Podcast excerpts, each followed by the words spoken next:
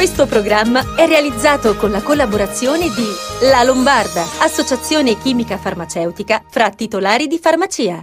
E ben arrivati a Sei in Salute, mi vedete da sola e così sarà ancora per qualche settimana finché non tornerà con me Paolo, il mio co-conduttore. Nel frattempo continuiamo a informarvi sulle notizie che riguardano la nostra salute. Questa settimana parleremo del nostro intestino e dei problemi che sembrano essere aumentati durante la Covid. Poi la rubrica con la farmacia, terze dosi, tamponi, mascherine, FFP2 e antibiotici, i nostri argomenti.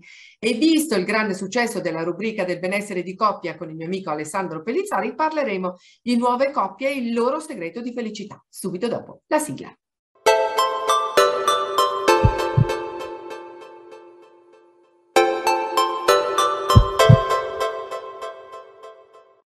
Bentornati e grazie per aver deciso di passare con noi la prossima mezz'oretta tra le mille difficoltà che abbiamo vissuto in questo lunghissimo periodo di pandemia e di lockdown vari, a parte la mancanza di sonno che per molti di noi è diventato cronico, una fragilità mentale che ci rende più insicuri, anche il nostro intestino ne ha subito conseguenze. Definito il nostro secondo cervello è molto sensibile allo stress. Complici anche le festività che come sempre ci portano a mangiare di più, eccoci qui a inizio anno con la pancia gonfia, difficoltà digestive, disturbi gastrointestinali come il reflusso o anche la stitichezza. Insomma, ce n'è per tutti e per parlarne abbiamo invitato a Sei in Salute il professor Antonio Di Sabatino, che è gastroenterologo e professore ordinario di medicina interna all'Università di Pavia e presidente del comitato scientifico della SIGE, Società Italiana di Gastroenterologia e Endoscopia Digestiva. Ben arrivato professore, grazie per aver accettato il nostro invito. Grazie a voi dell'invito. Allora, professore, iniziamo con quelle che sono state le cause dell'aumento di questi disturbi in questi due anni di pandemia.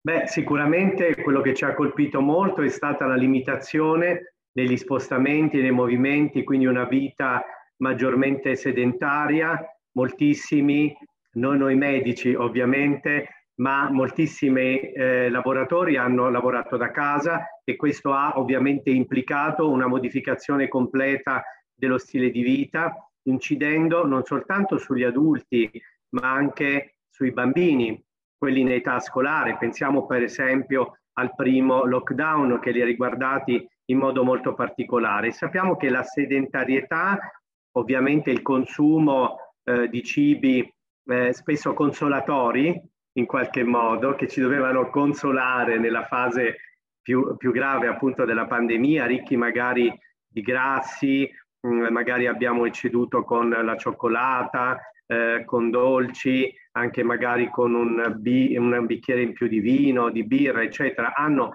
determinato problematiche che poi possono avere delle ripercussioni, per esempio sul fegato, pensiamo alla sindrome metabolica, quindi ipercolesterolemia, ipertrigliceridemia, il fegato grasso, la steatosi epatica, ma anche sulla funzionalità dell'intestino, perché una vita sedentaria porta ovviamente a camminare di meno e ad avere più problemi anche di stitichezza e sappiamo che la stitichezza è una problematica eh, legata all'intestino pigro che coinvolge molte persone che fanno una vita sedentaria, che hanno un'età avanzata, proprio perché anche l'età avanzata tende a rendere l'intestino più pigro e quindi la funzionalità intestinale più rallentata. Professore, è vero che il 70% del nostro sistema immunitario si trova nell'intestino? Eh sì, questa è, è, una nozione importantissima a livello scientifico e ha cambiato un po' tutto il nostro modo eh, di pensare, in particolare l'immunologia mucosale, che è quella branca dell'immunologia che si occupa di studiare tutte queste cellule che a livello intestinale ci proteggono, perché l'intestino è la più grande barriera che l'organismo ha con l'ambiente esterno. Se pensiamo e vogliamo paragonare per esempio la pelle, quindi la barriera cutanea, a quella intestinale, pensiamo che quella intestinale è molto più grande. Pensate che se noi srotolassimo tutta la barriera intestinale eh, dispiegando i villi e i microvilli, avremmo una superficie che è quella di un campo da tennis corridoi compresi, quindi estesissima rispetto alla pelle che invece è una barriera è una superficie corporea di solo due metri quadri. Quindi immaginate quanto possa essere vasta. Ed è proprio questa barriera che è molto difficile da controllare perché da un lato deve essere attraversata dagli alimenti che ci devono nutrire, quindi proteine per esempio, e dall'altra deve difenderci invece da batteri, virus, funghi che sono presenti nell'ambiente esterno. Quindi ha un gran bel da fare questa barriera. Noi l'abbiamo cercata perché le domande su questi problemi che abbiamo ricevuto sono state moltissime. Iniziamo dalle difficoltà digestive, gonfiore, meteorismo, nausea e acidità di stomaco. C'è modo di prevenire e come curare? E poi aggiungo anche, facciamo molto fai da te o ci affidiamo anche a voi specialisti?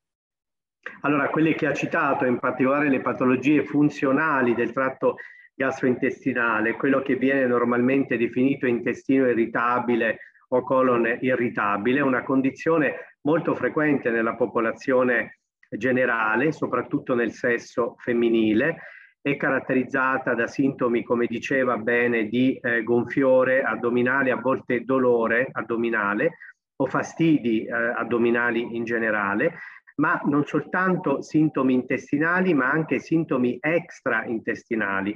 E da qui voglio focalizzare l'attenzione eh, dei telespettatori sull'asse intestino-cervello. Sappiamo che l'intestino ha un grande legame col cervello, sono due organi che sono eh, sotto un continuo dialogo, per cui l'intestino può andare a stimolare l'attività cerebrale, ecco perché a volte spesso abbiamo cefalea, emicrania e lo stress può attivare l'intestino. Quindi se mi chiede come gestire queste patologie, sicuramente gestire la flora batterica intestinale, che come dicevo ha un'importanza fondamentale nella regolazione della permeabilità, ma anche eh, controllare la nostra emotività, quello che va sotto il nome di mindfulness, cioè riuscire attraverso varie tecniche che possono essere lo yoga, eh, l'ipnosi, ma anche tecniche di rilassamento eh, come può essere per esempio una seduta di Pilates o tutto ciò da cui noi troviamo giovamento nel rilassamento possono farci bene per tranquillizzare anche l'intestino. Quindi io dico sempre ai miei pazienti che l'approccio a queste malattie è un approccio sempre combinato, quindi controllare, abituarsi a controllare la propria emotività, mantenere un buon microbiota intestinale e mangiare bene. Mangiare bene, cioè privilegiare una grande varietà di cibi, variare moltissimo nell'alimentazione. Tutti noi per questioni di comodità nella vita moderna tendiamo un po' ad arrangiarci, soprattutto per il pranzo, il panino, la pizzetta, il tramezzino e quindi eh, facciamo un'alimentazione povera di fibre. Invece le fibre, sia solubili che insolubili, che sono contenute nella verdura, nei legumi, sono fondamentali per il benessere del nostro intestino. Quindi sicuramente se ci sono problemi gravi, tipo una sospetta eh, malattia celiaca, una sospetta malattia infiammatoria cronica intestinale, bisogna rivolgersi allo specialista ma nella vita di tutti i giorni il fai da te consiste nell'assicurare al proprio organismo una alimentazione varia di cibi freschi, eh, privilegiando i cibi appunto non conservati, eh, non eccessivamente industriali e variando quindi nello spettro, perché più ampliamo lo spettro delle cose che mangiamo, più la nostra flora batterica intestinale sta bene e ci aiuta e diventa nostra alleata. Prima di chiudere, ci può aiutare a fare chiarezza su un sintomo che riguarda le persone che hanno avuto il Covid in questo periodo e che ci hanno scritto, e sono anche parecchi. Per molti si sono manifestati disturbi gastrointestinali tipo la dissenteria. È vero? Certamente, non occorre in una grandissima percentuale di pazienti, però fino al 20% dei pazienti che hanno contratto il Covid hanno avuto dei sintomi gastrointestinali. Ovviamente si parla sempre di diarrea, ma ci sono stati anche altri sintomi, molto spesso sintomi simili a quelli dell'intestino irritabile anche, come il gonfiore addominale, il dolore oppure l'urgenza alla evacuazione o sintomi anche più alti come la dispepsia, un rallentato svuotamento gastrico o sintomi come la perdita del gusto, che anche se non viene percepito come un sintomo gastrointestinale, però spesso era correlato ai sintomi digestivi. Eh, è molto facile la spiegazione, il recettore a cui il Covid, il virus, si va a legare, AC2, è molto espresso nel tratto gastrointestinale e quindi è facile che se l'interazione avviene a livello intestinale ci possa essere eh, una manifestazione di tipo gastrointestinale. Quello che noi abbiamo studiato in un lavoro che abbiamo pubblicato recentemente e che abbiamo fatto soprattutto durante la prima ondata è che i pazienti che avevano una manifestazione più spiccatamente respiratoria, quindi una polmonite, e andavano più frequentemente in rianimazione o in una cura subintensiva, avevano meno frequentemente disturbi gastrointestinali. Chi aveva i disturbi gastrointestinali erano soprattutto persone che avevano fatto il Covid a casa, cioè che non avevano avuto ricovero ospedaliero, che avevano avuto forme più lievi. Non sappiamo se questo possa quindi denotare un diverso tipo di aggressività della malattia, magari una malattia, come dire, di mucosa, più di superficie, che una malattia polmonare respiratoria. Ma eh, la cosa interessante e che stiamo vedendo molto poi nella pratica clinica nei nostri ambulatori è anche il persistere di questi sintomi, è quello che si chiama long covid, cioè molti pazienti anche dopo che sono guariti, sono diventati negativi e non hanno più sintomi respiratori, non hanno più tosse, non hanno più febbre, continuano magari ad avere sintomi gastrointestinali, anche per settimane, mesi dopo eh, la guarigione dal Covid.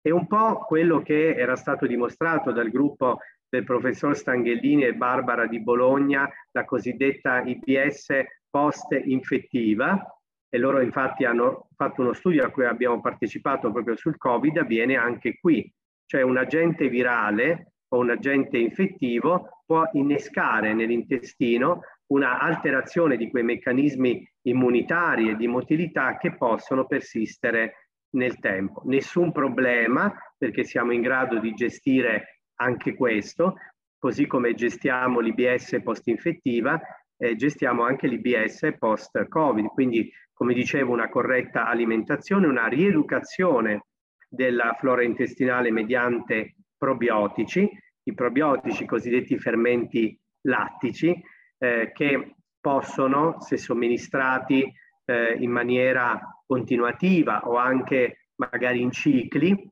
rigenerare quella quota di flora batterica intestinale che è importante per la nostra salute.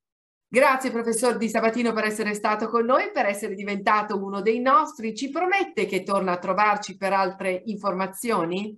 Senz'altro, sono a vostra disposizione quando volete pronto a rispondere alle vostre domande e a quelle dei vostri telespettatori.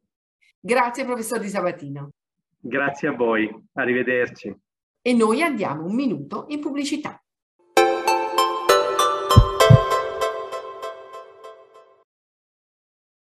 Hai necessità di rinnovare il certificato di prevenzione incendi del tuo capannone? Della tua rimessa privata o condominiale? La Rive Spray è un'azienda specializzata nella stesura di vernici intumescenti e intonaci ignifughi in ambito edile e industriale. Proponiamo soluzioni certificate su qualsiasi supporto come legno, acciaio e cemento armato, fino a 240 minuti di resistenza al fuoco. Eseguiamo preventivi e sopralluoghi gratuiti anche il sabato. Rive Spray, la tua protezione contro il fuoco.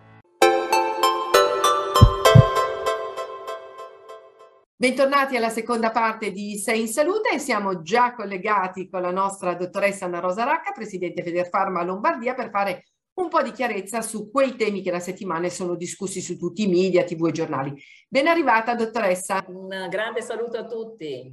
Dottoressa, intanto dobbiamo affidarci anche ai farmacisti che si devono fare promotori di quello che ci insegna la scienza, che spesso non è perfetta e in continua evoluzione, ma che grazie ad essa e ai vaccini oggi la situazione è di moltissimi contagi per la variante Omicron, ma una migliorata situazione per quanto riguarda i ricoveri e i casi gravi. La terza dose ci aiuta moltissimo.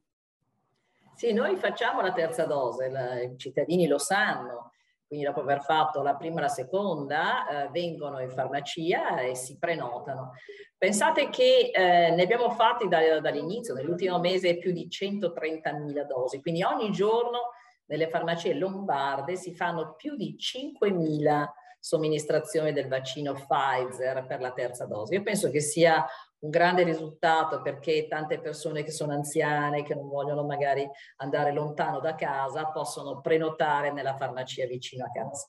Adesso iniziamo a farlo anche con i più giovani, perché lo possiamo fare non soltanto per i maggiorenni, per tutte le persone che hanno 18 anni, ma anche per, per, i più giovani, dai 12 anni in poi. Però sempre la terza dose.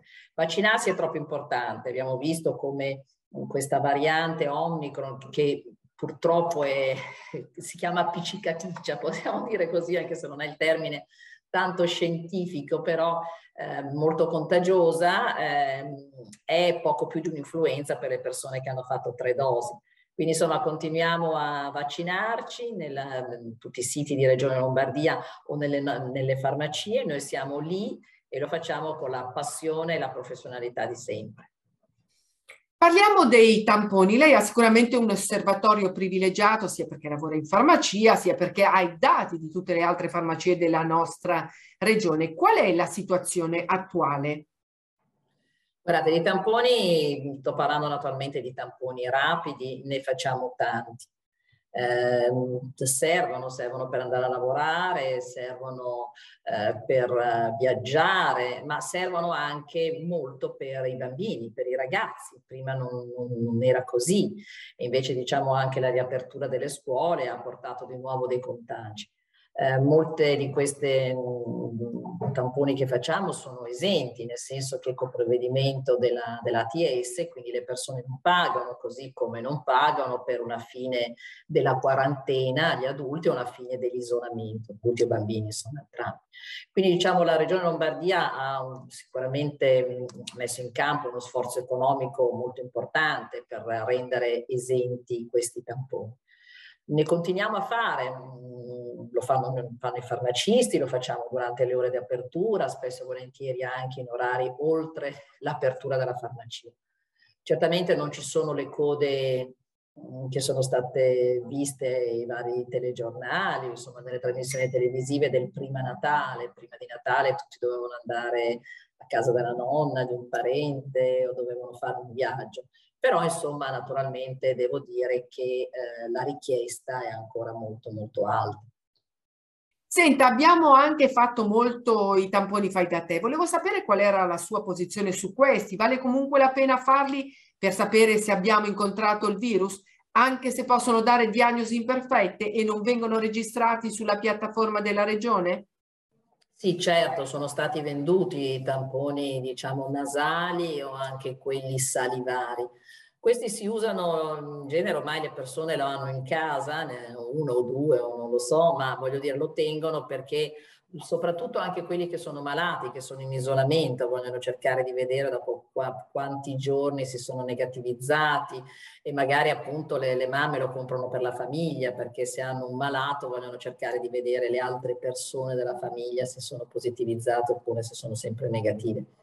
Eh, certamente non sono quelli che facciamo noi, noi facciamo un tampone a rinofaringeo, che è quello che è riconosciuto, è quello quindi che permette di avere la certificazione e quello poi che permette quindi di avere la fine della quarantena o dell'isolamento e quindi poi il Green Pass. Ecco, quindi sono una prima, una prima modo così per provarsi. Mi raccomando però di seguire veramente bene le istruzioni quindi leggetele bene, quindi girate questo, questa specie di cotton fioc 15 volte da una parte e dall'altra, mettete le gocce giuste, insomma cercate di farlo a casa bene, ecco, però poi certamente ci vuole il tampone rinofaringeo per la certificazione finale.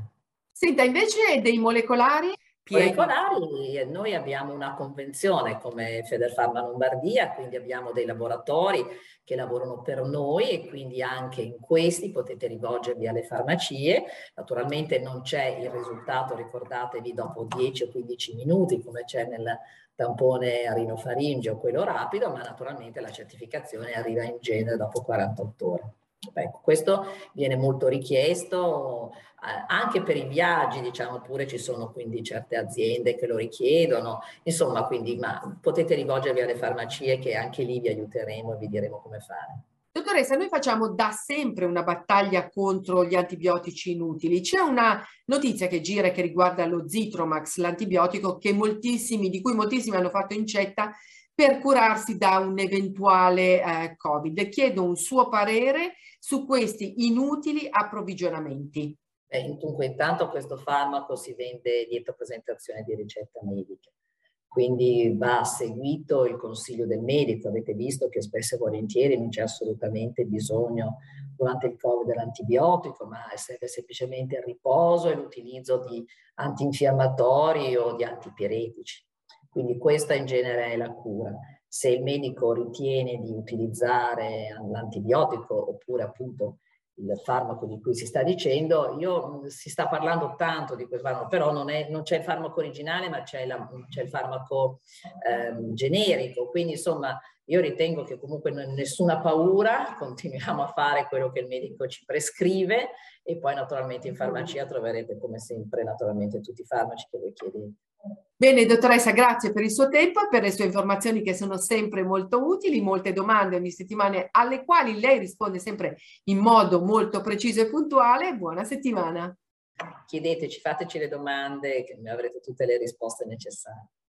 E grazie alla dottoressa Racca, ma abbiamo ancora la nostra rubrica più in leggerezza che ci aiuta a scoprire il benessere della coppia e lo facciamo con il nostro amico Alessandro Pellizzari, vice redattore di Sta Bene e blogger di alessandropellizzare.com. Ciao Alessandro. Ciao Lorella, che bello rivederti. Un buon anno che ci veda ancora insieme con le tue rubriche molto seguite. Questa settimana ci parli delle nuove coppie e dei loro segreti di felicità. Chissà se ci dai qualche spunto che ci può aiutare.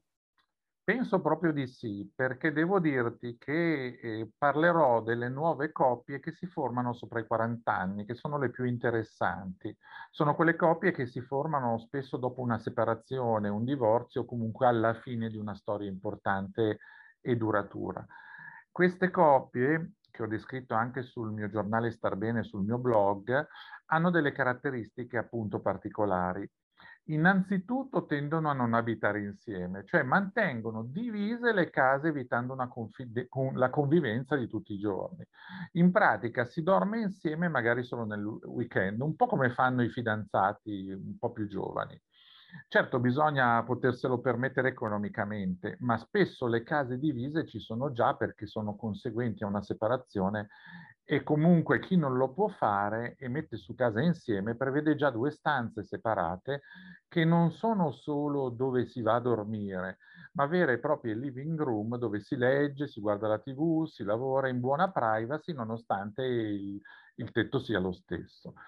L'altra caratteristica di queste coppie è che mantengono il 50%, quindi la metà del loro tempo libero, cioè quello al netto dei doveri dal lavoro alla gestione dei figli e della famiglia, riservato a loro, il che vuol dire che amici, hobby, addirittura parte delle vacanze non sono condivise con il partner.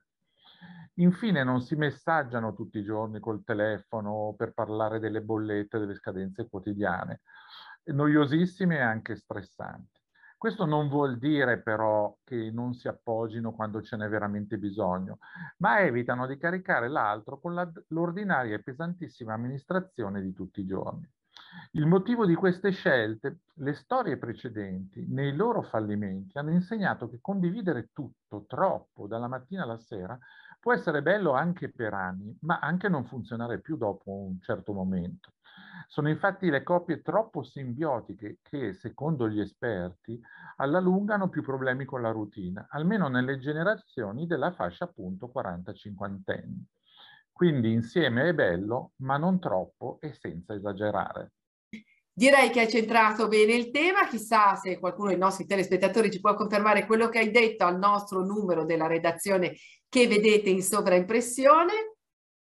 Sarebbe interessante saperlo, magari qualcuno corre già a dividere le stanze. Sì. Allora, senti Alessandro, grazie mille per essere stato a Sei in Salute anche questa settimana e ci vediamo lunedì prossimo.